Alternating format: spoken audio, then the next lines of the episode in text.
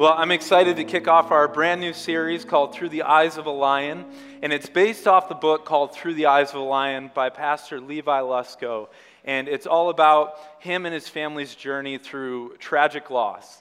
Uh, they, they lost their second eldest daughter to tragically an asthma attack, and it, it really talks about um, faith in the presence of overwhelming circumstances. And so it's just my prayer this week as and the following weeks as we explore this series that wherever you're at in your season of life just that you would know that you're not alone and that there is a God who meets you in your pain and wants to walk alongside of you through that. I'm just going to pray for us before we begin. If you bow your heads and close your eyes with me. God, thank you for today.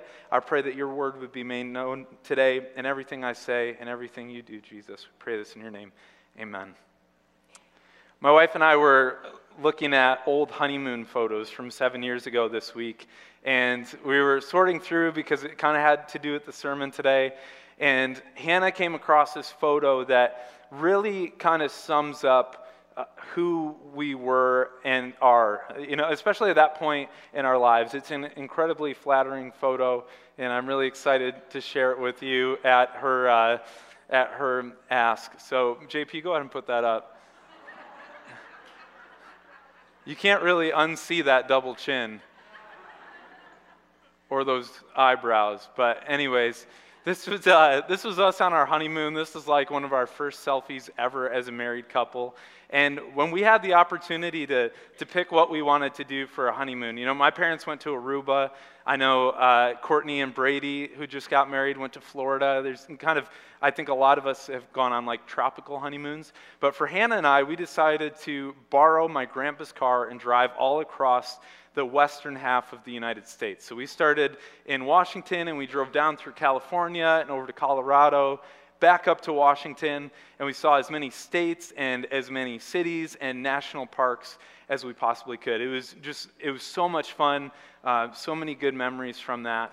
But one of my favorite places, and this is where that photo was taken from, was a place called Crater Lake National Park in Oregon. And we knew it was like way out of the way for us to get there, but we were determined to go see this lake. And so we, we made our plans and we set out. And, you know, this was before we had GPS on our cell phones. We had to just use a Garmin. And Garmin never knew there was traffic. So we're, we're like, we're like, oh, this is to be a 10 hour trip. This is perfect. It'll put us there right before sunset. And as the sun's going down, we'll set up our tent campsite and we'll eat dinner together and we'll get to see the majesty of the lake. But as many of you know, 10 hours on a road trip usually turns into 14 or 15. And I remember the last few hours well because as it got darker, I got grumpier and more mean. And I just wanted to be out of that car at that point. And I just, I, I felt our plans kind of like slipping through our fingers, like it wasn't going to play out the way we thought it would. And we get there and we get to the tent site, and there was snow on the ground. So obviously, we're not going to tent camp in snow. So we made the next best logical decision, and we pulled up our car to the edge of the crater and decided to sleep there for the night. And that's where we took the photo. And despite my happy demeanor, I was still very grumpy. Because call me weird, I like to sleep in beds. I don't know if that's a weird thing. So we ended up spending close to 20 plus hours in the car. And I remember around like 4 or 5 a.m., the darkest moment. You know, you can just see shapes and shadows. You can't really see the lake in front of you. I was like, was any of this worth it? Like, we could have just driven down the coast instead of going out here. All our plans fell apart. Like, did, did we really need to even do this? Is, is this going to be worth it in the morning? And we woke up around 6.30 to the sunset, and, and uh, I want to show the picture here. This was our view from our car. Just beautiful, right? And, and all of the pain and the discomfort of sleeping in the car and the grumpiness just kind of washed away in light of that beautiful view. And as beautiful as it was and as great as that picture is, it still wasn't without a difficult time getting there and hardship and obstacles that we faced. And I wonder how many people here today have been in situations like that. Not necessarily where you've gone on a honeymoon and slept in your car. If you have, I'd love to hear your story. But those moments where, like, you've made plans for things and then they start to fall through, or, or things just aren't turning out they thought you would, or, or you're just hitting like obstacle after obstacle. You, you thought that trip was going to be 10 hours, it turned into 14 hours. Or, or you thought that relationship with your kids was going to be that way, and it just it turned out that way. I think for a lot of us, we go through these seasons where it's, it's in relationships, or, or maybe it's in, in marriage, or it's in illness, or the loss of a loved one where we're, we're just in this dark season and we're like, man, is any of this worth it? What's going to be there on the other side? And I'm, I'm sure that there are people here today who you've been in seasons like that. There are people here today who are in seasons like that, and there are people on the other side who are going to go into seasons like that. And to quote Lisa TerKeurst, I know that doesn't sound positive, but I'm positive about it. We are all in, are going to be, or have been in these dark seasons where we can't see the other side, and we don't know if it's even worth it to walk through that pain and that hardship and that oppression. And maybe you're like me, where you go through those times and you feel alone, not just in relation to other people, but in relation to God. Lucky for us, we're not the first people to struggle with this. The Apostle Paul was all too familiar with those dark seasons and those painful circumstances. And we're going to be looking at 2 Corinthians chapter 4 verses 7 through 18. You can open up your Bible to that. Um, I want to set up a little bit of context because anytime you read the Bible, you should look at the context. It just it helps you see it in light of what it's supposed to, who, who it's talking to, who's writing it, um, the time period in which it's written. And Second Corinthians is, is no exception. It's a letter written from the Apostle Paul to a church plant in the city of Corinth.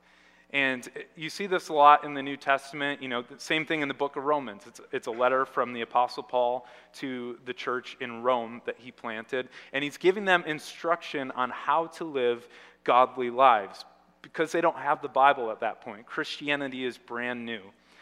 And he's writing to the city that he has a rich history with. If we go back and you look at the context, Paul had spent 18 months in the city of Corinth. He had moved there in hopes of planting a church. There were no churches there. In fact, it was this multicultural, multi ethnic, multi religious place. And if, if you could kind of sum it up in a building or a spot, it would be their, their elaborate and illustrious temple of Aphrodite. And it was this just modern, I mean, it was a, a wonder. It was incredible looking. It boasted over 1,000 temple prostitutes that represents well the culture that Paul is walking into a culture that is broken, a culture that is struggling, and a culture that is confused. And so it's in this culture that Paul decides that he's going to plant this church. And so he works as a tent maker, meaning he makes tents and he sells them. It's kind of like when Hannah and I moved to Nashville. I waited tables. She worked as a tutor to kids. That paid the bills for us while we pursued music on the side. Same type of thing. Paul is putting money in his pocket, paying the bills with the tent making job, and he's planting this church. And as he plants this church, 18 months down the line, he realizes he's got the right people in place, they're in a good position, and he's ready to move on to the next city and plant another church there. So Paul leaves and he corresponds through 1st and 2nd Corinthians via snail mail to instruct them on what it means to live a godly life. At some point during this time period, a group of missionaries comes in to Corinth and Paul describes their teaching as a false gospel. Basically, whatever they're teaching does not line up with who Jesus says he is. And, and we don't know like their full message, but if we look later on in the text, um, we can kind of sum it up this way. This is what the IVP Bible commentary says. It says it is clear from the context that these intruders put great stock in things like outward show of the spirit, oratorical ability and heritage, Signs, wonders, and miracles are all things that mark an apostle. Visions and revelations are grounds for boasting. Eloquent speech and the proper heritage are sources of pride, which, if you know anything about Paul, is in stark contrast to who Paul is. I mean, we, he admits early on that he's no trained speaker. He, he's not this great orator who, who has grown up learning how to speak in public. On top of that, he's just a tent maker. He has barely enough money to get by. he's not showy by any outward standards. And his name, when we translate it to English, means small or humble. Paul was unimpressive by the standards of the missionaries. And then top it all off, he's this man of, of great suffering. We, we read that he's been in prison, he's been beaten with, with rods, he's been stoned, he's been, not like that, like he's, I got to watch the way I say things. Like people saw some of you give me a look like, yeah, okay, watch what you, all right, he's been, he's had rocks thrown at him trying to kill him. That's what we'll call it. He's been shipwrecked. He's had uh, he's gone nights and days without food and without clothing. Like Paul has suffered greatly for the gospel. And in comparison to these missionaries, like he's got nothing to show like they do. They come in, they boast of their greatness, of their abilities, of their gifts. And at some point during this, during them coming in, they've convinced some of the Corinthians that Paul's suffering and the pain he's gone through and, and the unimpressiveness of who he is is proof that he's not a spirit filled apostle of Jesus. In other words, the pain that he's gone through is proof that God is not with him. It disqualifies him from having a relationship with Jesus. But Paul has something to say about that. He says, But we have this treasure in jars of clay to show that the surpassing power belongs to God and not to us. I want to pause there because when we think of jars of clay, maybe you think of a decoration on your shelf at home or on your coffee table. But in their culture, a jar of clay was, was something they used to hide treasures or, or sacred texts. Or, um, just for example, the Dead Sea Scrolls, which uh, hold some of the oldest of our gospel manuscripts, were found in jars like this. And the jars, sometimes they were ornate, sometimes they were decorated, sometimes they were just plain and old and cracked, but they all had one thing in common they were all fragile and easily broken. And I wonder how many people here today feel a little bit like that clay jar fragile and easily broken and helpless. And may, maybe you've heard those voices of Paul's opponent ring in your ears before, that the pain that you're going through and the suffering and the obstacles you're facing is proof that God is not with you. But Paul doesn't stop there. He says, We are afflicted in every way, but not crushed, perplexed, but not driven to despair persecuted but not forsaken, struck down but not destroyed, always carrying in the body the death of Jesus, so that the life of Jesus may also be manifested in our bodies. For we who live are always being given over to death for Jesus' sake, so that the life of Jesus may also be manifested in our mortal flesh. So death is at work in us, but life in you. Since we have the same spirit of faith according to what has been written, I believed and so I spoke, we also believe and so we also speak, knowing that he who raised the Lord Jesus will raise us also with Jesus and bring us with you into his presence. For it is all for your sake, so that as grace extends to more and more people, it may increase thanksgiving to the glory of God. So we do not lose heart. Though our outer self is wasting away, our inner self is being renewed day by day. For this light, momentary affliction is preparing us for an eternal weight of glory beyond all comparison, as we look not to the things that are seen, but to the things that are unseen. For the things that are transient, the things that are seen are transient, but the things that are unseen are eternal. These bodies we live in, these broken vessels, are, are much like the jars of clay, that, that they're easily broken, that they're, they're easily cracked and wounded. But Paul's message is in stark contrast to his opponents. His opponents are saying, yeah, that's proof that God is uh, with you. That is proof that God is not moving through you. But Paul has a different opinion. He says, no, the fact that I'm going through so much is not proof that God is not with me, it's proof that God is moving through me. and it's proof that God is preparing me for an eternal glory. But I fear that too many of us here today, we, we look at ourselves and our, our circumstances and, and the pain and the hardship as inconsequential and as, as proof that God is not with us. And, and let's just be honest when you're in that season and you look in front of you and you don't see God moving, it's hard sometimes to believe that God is moving. And when you don't feel God's presence or you don't see God actively in your life, it's hard to believe that He's actively in your life. But Paul saw from a different perspective.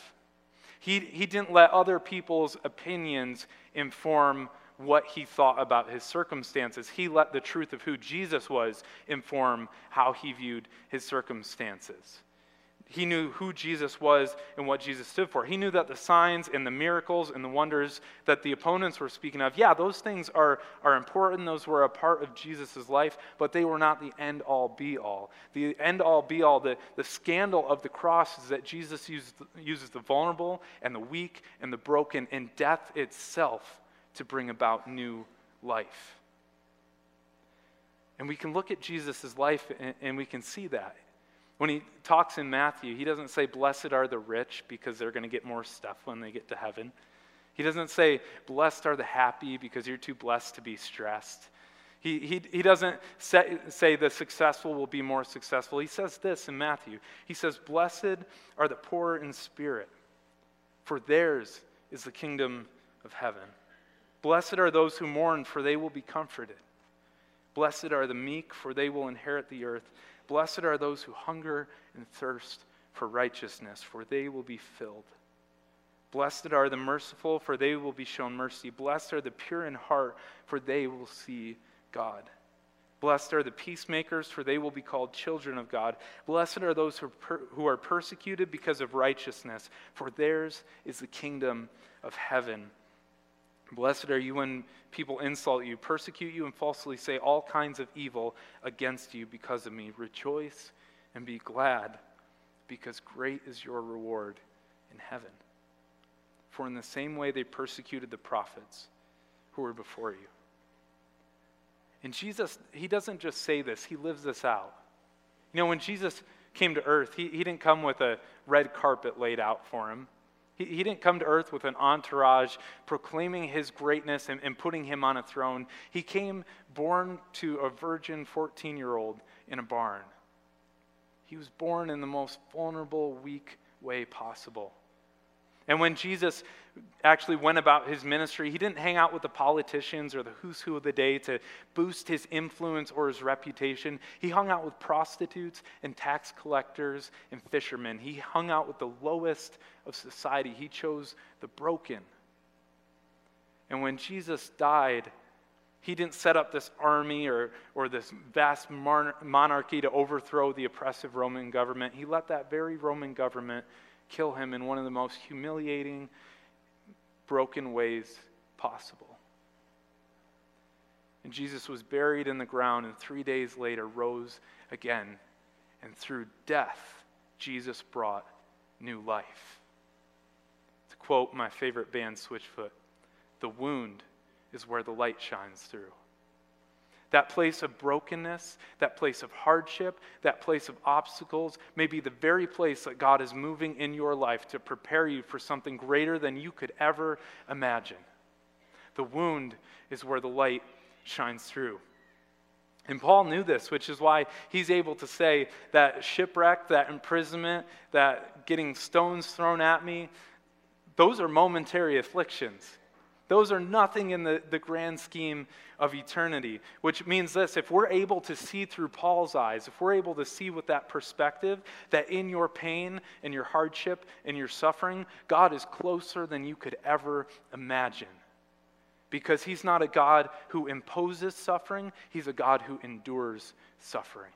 The wound is where the light shines through. The problem is, it's all too easy to see that pain and that despair in front of us, isn't it? It's hard to, to see those things and not see the, the bigger picture.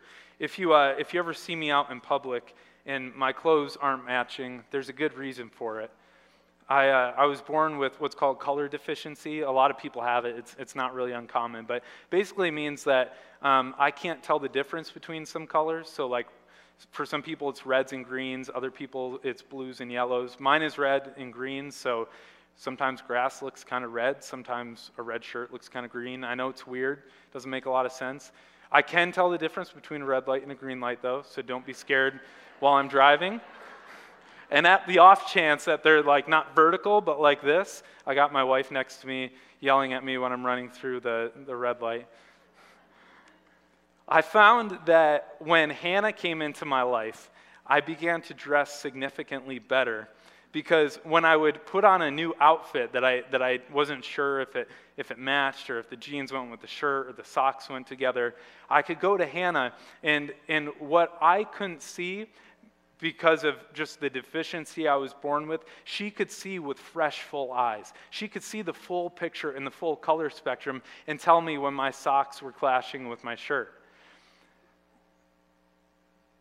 I, I think that in much the same way that I was born with color deficiency, that we are born with faith deficiency.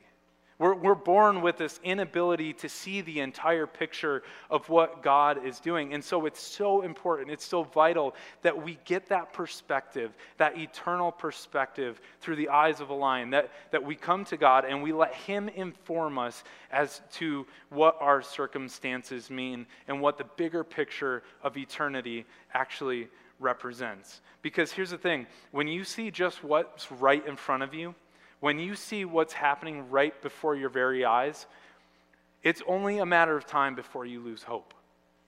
Because if you just see the, the hopelessness, if you just see the brokenness, the hardship, the pain in this world, it's a matter of time before you lose hope. And, and there's this, this argument that's similar to the opponents in Paul's day that, that's kind of pervasive in our day today that, that the pain and the suffering that we see in the world is proof that God's not with us. In fact, some people will say it's proof that God does not exist at all. That your suffering and pain is an indication that He never was present or never will be present.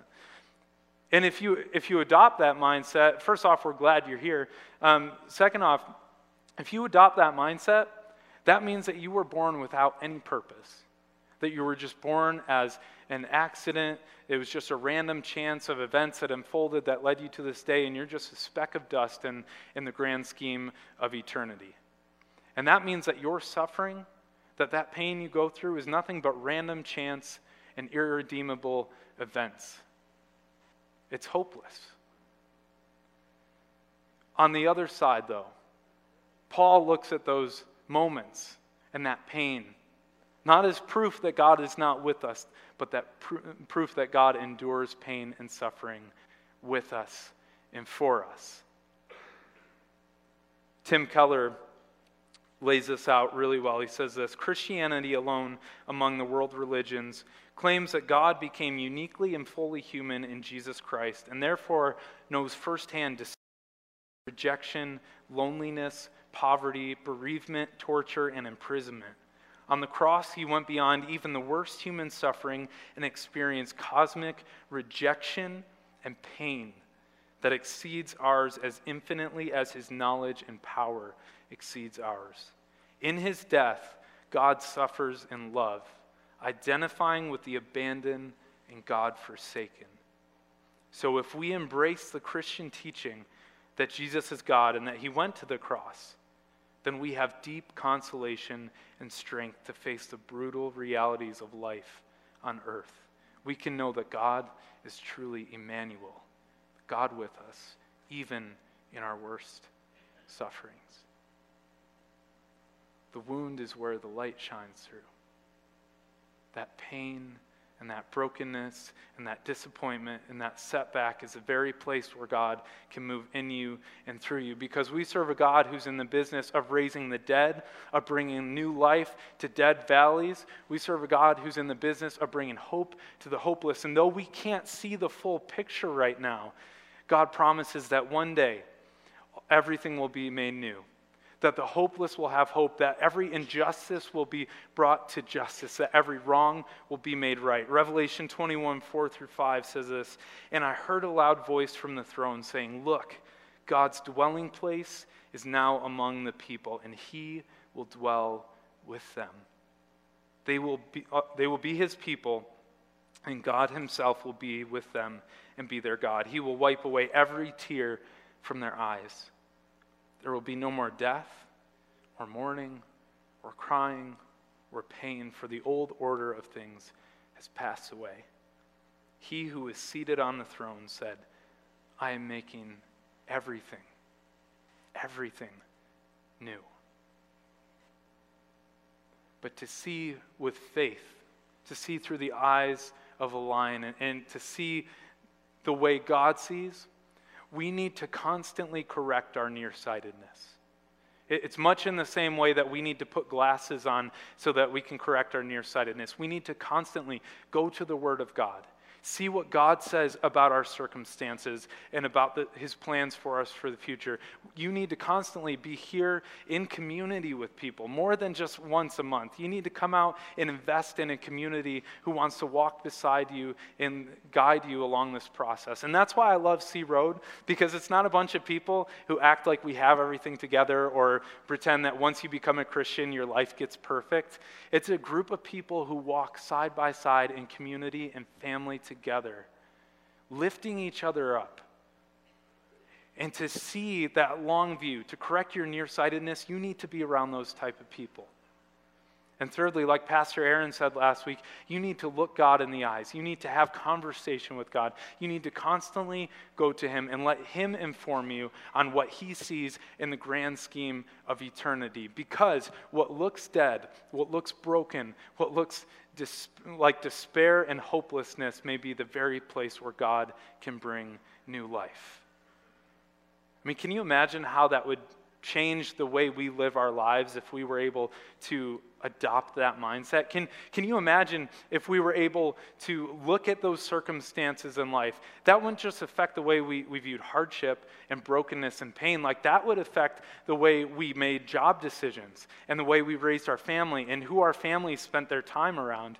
And, and where we would go in life and, and where we would move, that mindset, that correcting that nearsightedness would have the potential to completely transform the way you see other people, yourself, and the world around you.